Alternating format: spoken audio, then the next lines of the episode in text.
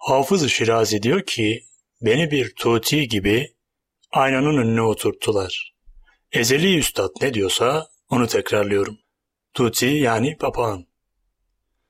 Meşhur şarkıda olduğu gibi Tuti mucize goyem ne desem laf değil diye başlayan güftesi nefiye ait olan şarkıda da aslında aynı hikaye vardır. Papağanlar ve aynaların hikayesi. Papağanlar eskiden şöyle eğitilirmiş. Papağanın karşısına bir ayna koyarlar. Papağan karşısında başka bir papağan olduğunu zanneder. Aynanın arkasında da üstad yani papağanın eğiticisi dururmuş. Papağan aynadaki papağanın sözlerini taklit eder. Halbuki üstadın sözünü söylerdi. Bugün ayna var mı? Var. Papağan var mı? Var. Peki üstad kim? Hem de bugünkü ayna binlerce kanalı olan bir ayna. Ayna çok. Peki ne diyor yeni üstad? Siz medeniyseniz çok çocuklu olmaktan utanacaksınız. Siyahsanız siyahlığınızdan utanacaksınız. Kürtseniz Kürtlüğünüzden utanacaksınız. Karadenizliyseniz uzun burunlu olmaktan utanacaksınız. Çobansanız mesleğinizden utanacaksınız. Babanız köylüyse onun köylülüğünden utanacaksınız. Çünkü modernite insanın kendi orijinalliğinden utanmasıdır, diyor Baudelaire.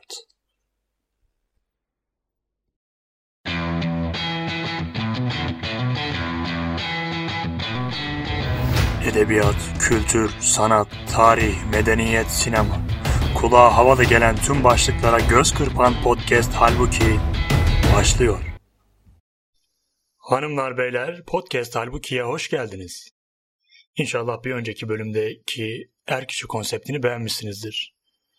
Bu konsept bir önceki bölümde olduğu gibi tanınması, bilinmesi gerektiğini düşündüğüm insanların kısa hayat hikayelerini anlatmaya çalıştığımız bir konsept belli aralıklarla devamı gelecek. Peki bu bölümde nelerden bahsedeceğiz? Modernizm, modernite nedir? Ortaya nasıl çıkmıştır? Biz bu mefhumla, bu durumla karşılaştığımızda ne yaptık, ne yapıyoruz? Modernite bir bela mıdır? Batılı insan ve biz bu durumda nerede duruyoruz gibi soruları sormaya gayret edeceğiz. Modernizm kelimesi nereden geliyor ona bakarak başlayalım. Şimdi modernizm nedir? Modernliğe olan inanç. Modernliğin ideolojisi. Esasen modern kelimesi Latince modus kelimesinden geliyor. O da vasat, ortam, çağ, içerisinde bulunulan gibi anlamlara geliyor. Enteresandır, bu kavram ile yakın bir kavram var. Yine modern bir kavram seküler. Seküler kavram. Bu kelimenin de kökeni sieke'dir. Fransızcası yani. Yine Latin asıllı bir kelime. Asır demek. İçerisinde yaşanılan çağ. İçerisinde yaşanılan çağın zamanın kıymetli olduğuna duyulan inanca modernite deniyor. Her çağın bir öncesinden insanlık açısından, nitelik açısından daha ileri olduğu fikrine inançtır modernite. Bu bir inanç mıdır? Evet, inançtır. Neredeyse kendi içerisinde bir akaidinin olduğunu dahi söyleyebiliriz. Cahiliye dönemindeki müşriklerin de inancına benzer bir şekilde zamanın mukaddes addedilmesidir. Zamana bir kutsiyet atfetmektir. Peki bu modernlik, modernizm nerede çıktı? Avrupa'da. Neresinde? Fransa'da çıktı. Paris'te ve yakın coğrafyalar. Peki biz nasıl tanıştık, karşılaştık bu meseleyle? Mevzuyu daha iyi kavrayabilmek için Rönesans'tan o dönemden itibaren Osmanlı Devleti ve sonrasında Türkiye Cumhuriyeti'nin bakış açısının nasıl değiştiğini anlamak lazım. Kısaca olaylar şu şekilde cereyan ediyor. Dört aşamalı bir fikir duruş değişikliği diyerek açıklayabiliriz. Nedir bu dört durum? Galibiyet, muadiliyet yani denklik, mağlubiyet, teslimiyet. Batı'da özellikle İtalya'dan başlayıp Fransa'ya doğru uzanan bir Rönesans hareketi var. Bu hareket elbette ki bir anda çıkmamış. kilisenin etkisiyle ortaya çıkıyor. Kilisenin o dönem Avrupa devletlerinde inanılmaz hem siyasi hem manevi bir otoritesi var. Ondan cevaz almadan hiç kimse meşru bir kral, meşru bir prens dahi olamıyor. Bu arada Avrupa'da kilise hala önemli bir faktör. Avrupa'da bugün hala pek çok ülkede kilise vergisi denilen bir vergi alınıyor. Mesela Almanya'da %3 civarında yanlış hatırlamıyorsam, İsveç'te %7 civarında. Üstelik İsveç batının en seküler devletlerinden birisi. Eğer karşı itirazda bulunan bir dilekçeyle falan itiraz etmezseniz ister Musevi olun, ister Müslüman olun, ister ateist olun İsveç'te maaşınızdan %7 kilise vergisi kesiliyor. Neyse. Daha öncesinde kilise istediği kararı istediği gibi aldığı için istediğini asıyor, istediğini aforoz ediyor, istediğini sürüyor. Özellikle prensler ve krallarda Katolik kilisesine karşı bir mesafe oluşmaya başlıyor. Bir yandan da Müslümanlar ile yaptıkları savaşlarda ve ticari ilişkilerde Müslümanlardaki organizasyonu ve refahın daha iyi olduğunu görüyorlar. Müslümanın Musevisi beraber yaşayabiliyor mesela. Müslümanlar fethettikleri toplumları, toprakları Müslüman olmaya zorlamıyor Hristiyanların aksine. Martin Luther de konuşmalarında bu tip örneklemeler yapmış. Onlar bile bunu yaparken Katolik Kilisesi size neler yapıyor şeklinde eleştiriler getirmiş. Bizim bu fikri gelişmelere karşılaşmamıza gelir. Bu fikri gelişmelerle karşılaşmamız ne zamandır? O dönem Osmanlı bu gelişmeleri ciddi takip ediyor. Mesela Fatih İtalya'daki gelişmeleri an be an takip ediyor. Zaten Fatih Sultan Mehmet'in İtalyancayı da ve Latincayı da çok iyi bildiği herkesin malumu. Ve bu takip neredeyse Osmanlı'nın son dönemine, dönemine kadar devam ediyor. Takip ediliyor yani. Fakat Osmanlı bu gelişmelerle ilk karşılaştığında şöyle düşünüyor. Biz zaten galibiz. 15-16. yüzyıllarda işte vergi sisteminden tut askeri sistemleri, tarımdan tut ticarete kadar gerçekten çok iyi organize olmuş bir devlet ve toplum var. Batı her karşılaştıklarında mağlup oluyor. Osmanlı bakıyor, Batı zayıf. Fakat belli bir süre sonra orada bir değişim olduğunu fark ediyor. Özellikle reform hareketiyle. Hatta Osmanlı'nın Martin Luther'i desteklediği söylenir Avrupa'daki Katolik bloğu bölmek için. Bu galibiyet hissi 1700'lere kadar devam ediyor. 1700'lerde savaş meydanlarında kaybetmekle beraber Osmanlılarda bir şok meydana geliyor. Bu şok çok normal çünkü İstanbul'un fethinden itibaren hatta daha öncesinden hiç büyük bir mağlubiyet almamışlar. Yıkıcı bir mağlubiyetleri yok en azından. Bunun toplumda meydana getirdiği şoku düşünün. 250-300 sene boyunca bir tahakküm kurmuşsun, yenilmiyorsun, yön veriyorsun. Yani etken bir konumdan bir anda edilgen bir konuma düşüyorsun. Durumu araştırıyorlar, nedenini öğreniyorlar fakat geçici çözüm bulma yoluna gidiyorlar. Dişlilerden biri kırıldı, onu tamir edelim. Sistem, makine zaten gayet iyi çalışıyor. Dişlileri onarırsak her şey geçer diye düşünüyorlar. Ve bu ilk galibiyet mantığı kırılınca 1700'lerde muadiliyete, denkliğe dönüyor. Her seferinde giderek batıya karşı üstünlüklerini yitirdiklerini gördüler. Bari eşitleyelim dediler. Galibiyetten sonra muadiliyet. 1800'lerden sonra ise mağlubiyet psikolojisine girildi. Yani biz mağlup olduğumuzu kabul edelim, bu adamlardan alacağımız çok şey var fikrine dönüldü. Hatta kültür bile. Cumhuriyetten sonra da artık teslimiyet dönemine giriliyor. Bizim Batı ile yarışacak gücümüz kalmadı. Batı muasır medeniyettir. Onlar gibi olalım dedik. Bizim Batı'ya karşı psikolojik serencamımız az çok bu şekilde. Galibiyet muadiliyete döndü, muadiliyet mağlubiyete, mağlubiyet teslimiyete döndü. Bu psikolojik serüven devlet devlet katında oluyor. Fakat bu toplum üzerinde de ciddi etkiler yaratıyor. Peki bu batının bizleri de ciddi manada etkileyen hareketi, teknik olarak gelişme, fikir dünyasında insan hakları, özgürlükler bilmem ne, dünyaya ne katmıştır?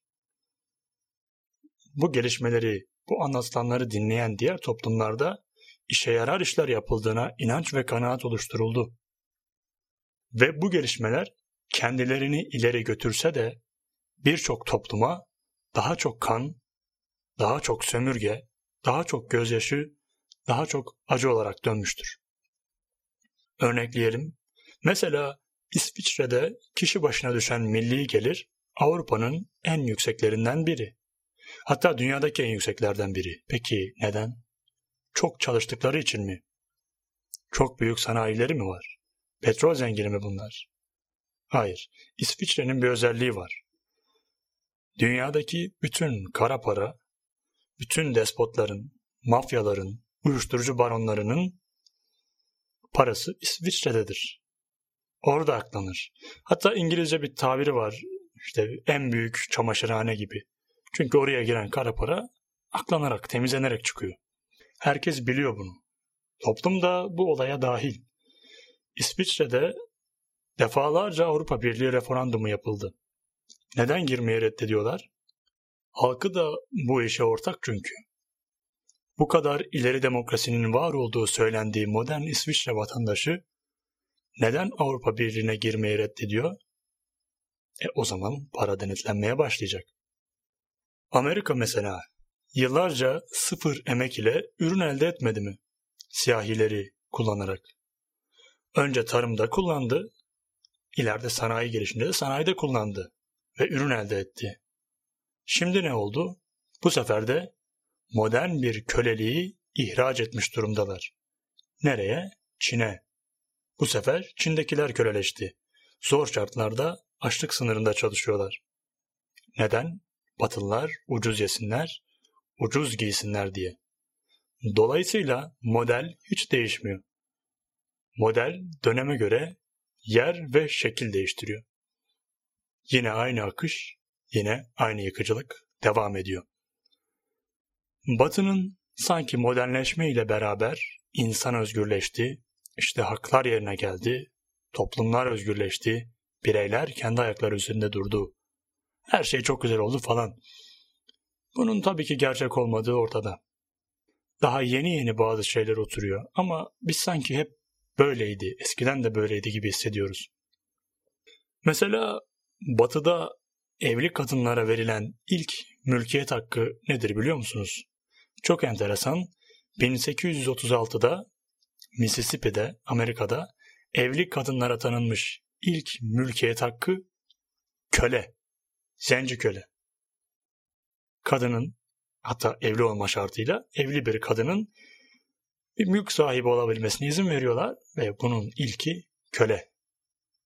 O dönemde Osmanlı'da yani İslam'da evli bir kadının zaten mülkiyet hakkı vardır. Evli olmayanın da vardır. Hele bir de evlenirse mesela kocası dahi müdahale edemez.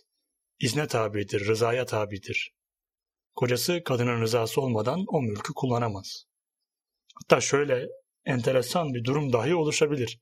Kadın zengindir, kocası değildir. Kadın zekat verir, kocasına veremeyeceğinden adam aç kalabilir. Uç bir ihtimal ama olabilir yani böyle bir şey var. Bizdeki aşağılık kompleksi yüzünden her şeyi oradan aldığımızı zannediyoruz. Her iyi şeyi oradan aldığımızı zannediyoruz. Ve kendimize karşı bir ön yargı besliyoruz. Adamların kadına verdiği ilk mülkiyet hakkı kadının köle satın alabilmesi. Hamaset olsun diye anlatmıyorum bunları. Ama kendine bu kadar yabancılaşmış bir toplum olmanın nihayetini yok olmak olarak görüyorum. Kölelik demişken liberalizmin, liberalizmin temelinin de kölelik olduğu görülüyor. Zaten modernizmi müspet olarak anlatanlar varsa hemen liberalizmi örnek verirler. İşte insan özgürlüğü, teşebbüs özgürlüğü, serbest piyasa, üretim. Halbuki dünyadaki en liberal ülkeler en başarılı sömürgeci devletlerdir. Örneğin İngiltere. İngiltere'de bu durumun nasıl işlediğine az sonra değineceğim. Şimdi biraz günümüzdeki moda kavramına bakalım. Mevzunun bizleri nasıl etkilediğini, olayın nasıl cereyan ettiğini anlamaya çalışalım. Moda kelimesi modernliğin geldiği kelimeyle aynı kökten, modus. Zamana, kendi çağına ait olan demek. Yani bir önceki çağ iyi değil. O eski bir moda. Onu görürsem yadırgarım. Sen eksik bir şey yapıyorsun. Değersiz bir şey yapıyorsun. Çünkü bu zamanda herkesin alkışladığı şeyi yapmıyorsun. Herkesin görmek istediği şey bu değil. Genelin alkışladığı şeyi moda olarak kabul ediyor. Ama birileri onları alkışlamaya zorluyor. İşin üç kağıdı burada. Şimdi başka bir yerden eskiden mesela fotoğraf çektirirdik. Bakmak için. Şimdi fotoğraflar bakılmak için çektiriliyor. Eskiden eski fotoğraflar kıymetliydi. Şimdilerde fotoğrafın tazesi makbul. Çünkü bakmak istemiyoruz artık. Bakılmak istiyoruz. Görünmenin ve gösterilenin bir sıkıntısı da modada ve modernizmde önemli kavramlar. İhtiyacınız 4 iken 400'e, 400 iken 4000'e çıkıyor. Çünkü gösterilen şey ihtiyacı haline geliyor modern insanın. Yahut öyle olduğunu zannediyor. İhtiyaçlaştırılıyor. İsmet Özel'in dediği gibi görün, görün ki alkışlanasın. İşin üç kağıdı kısmına geri dönelim. Demokrasi denilen sistem, liberalizm denen sistem, kapitalizm, bütün modernlikle anılan sistemlerin bir üç kağıdı var. Güya kalabalıklar talep ediyor. Fakat aslında kalabalıklar bir azınlık tarafından talep ettiriliyor. Çünkü ellerinde paraları var.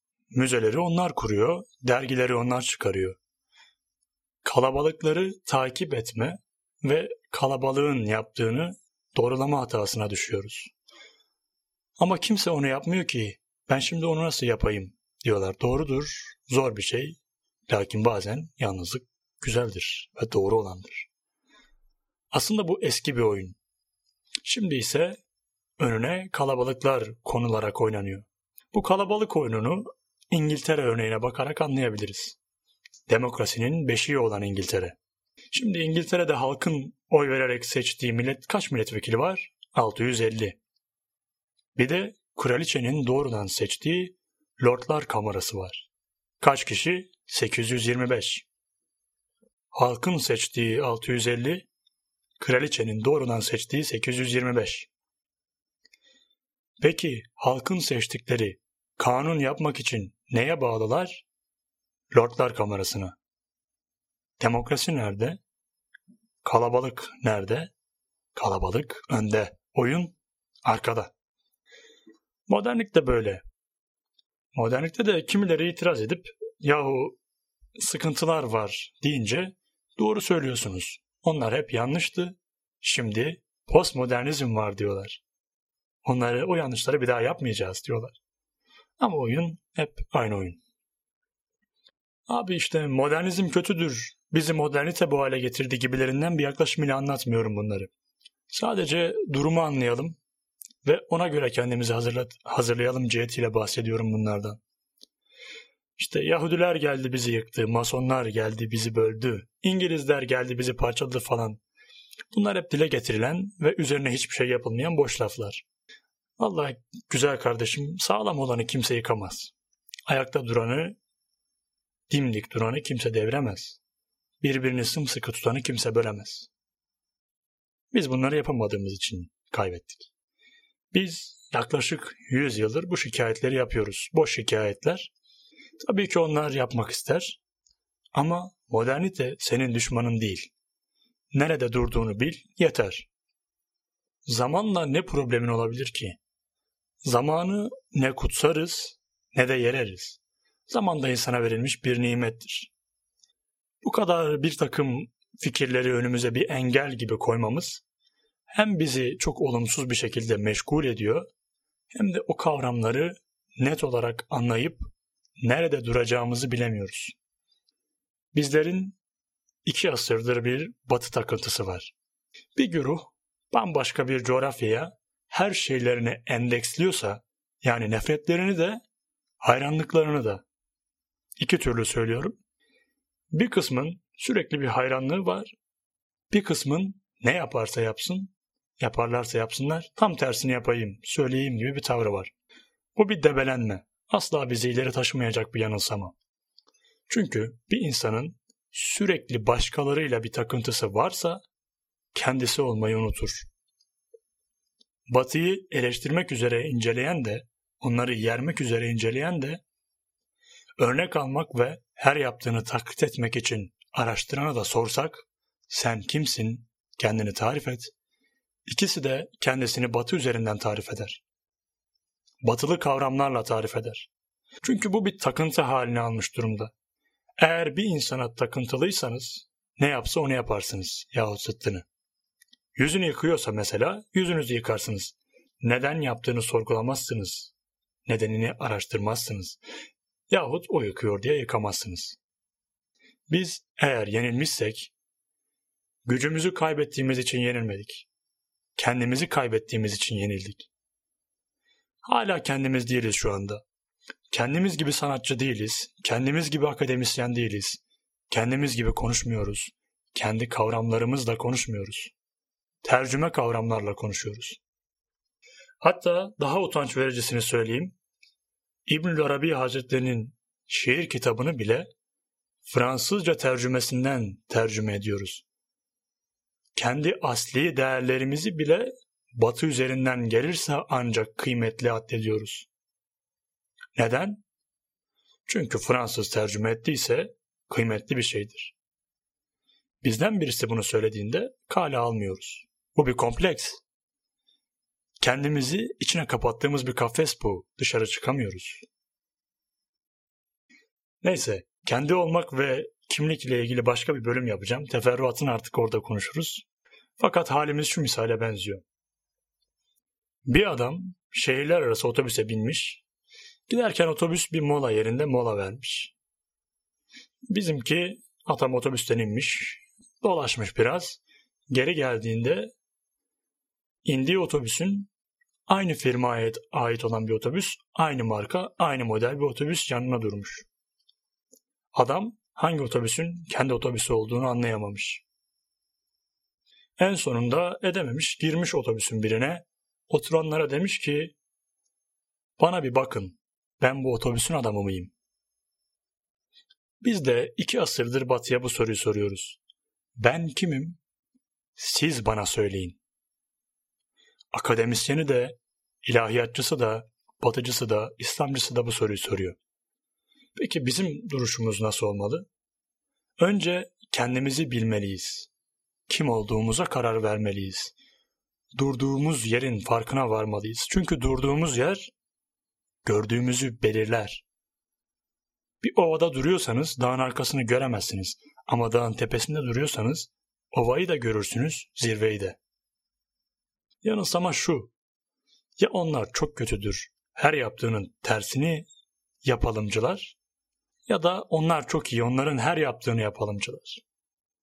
İkisi de olacak şey değil. Şimdi modernizm 300 yıldır batıda kullanılan bir kavram.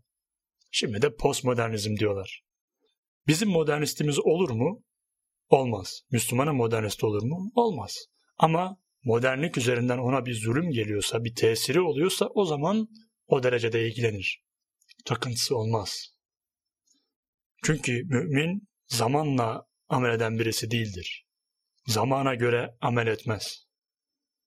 Zaten takıntısı olan bilemez, bilenin takıntısı olmaz moderniteden, batının düşünce hayatından alacaklarımız yok mudur? Elbette vardır.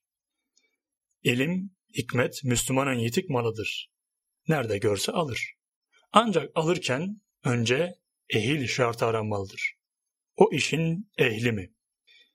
Ehli derken sadece bilen değil, aynı zamanda yapan kişi.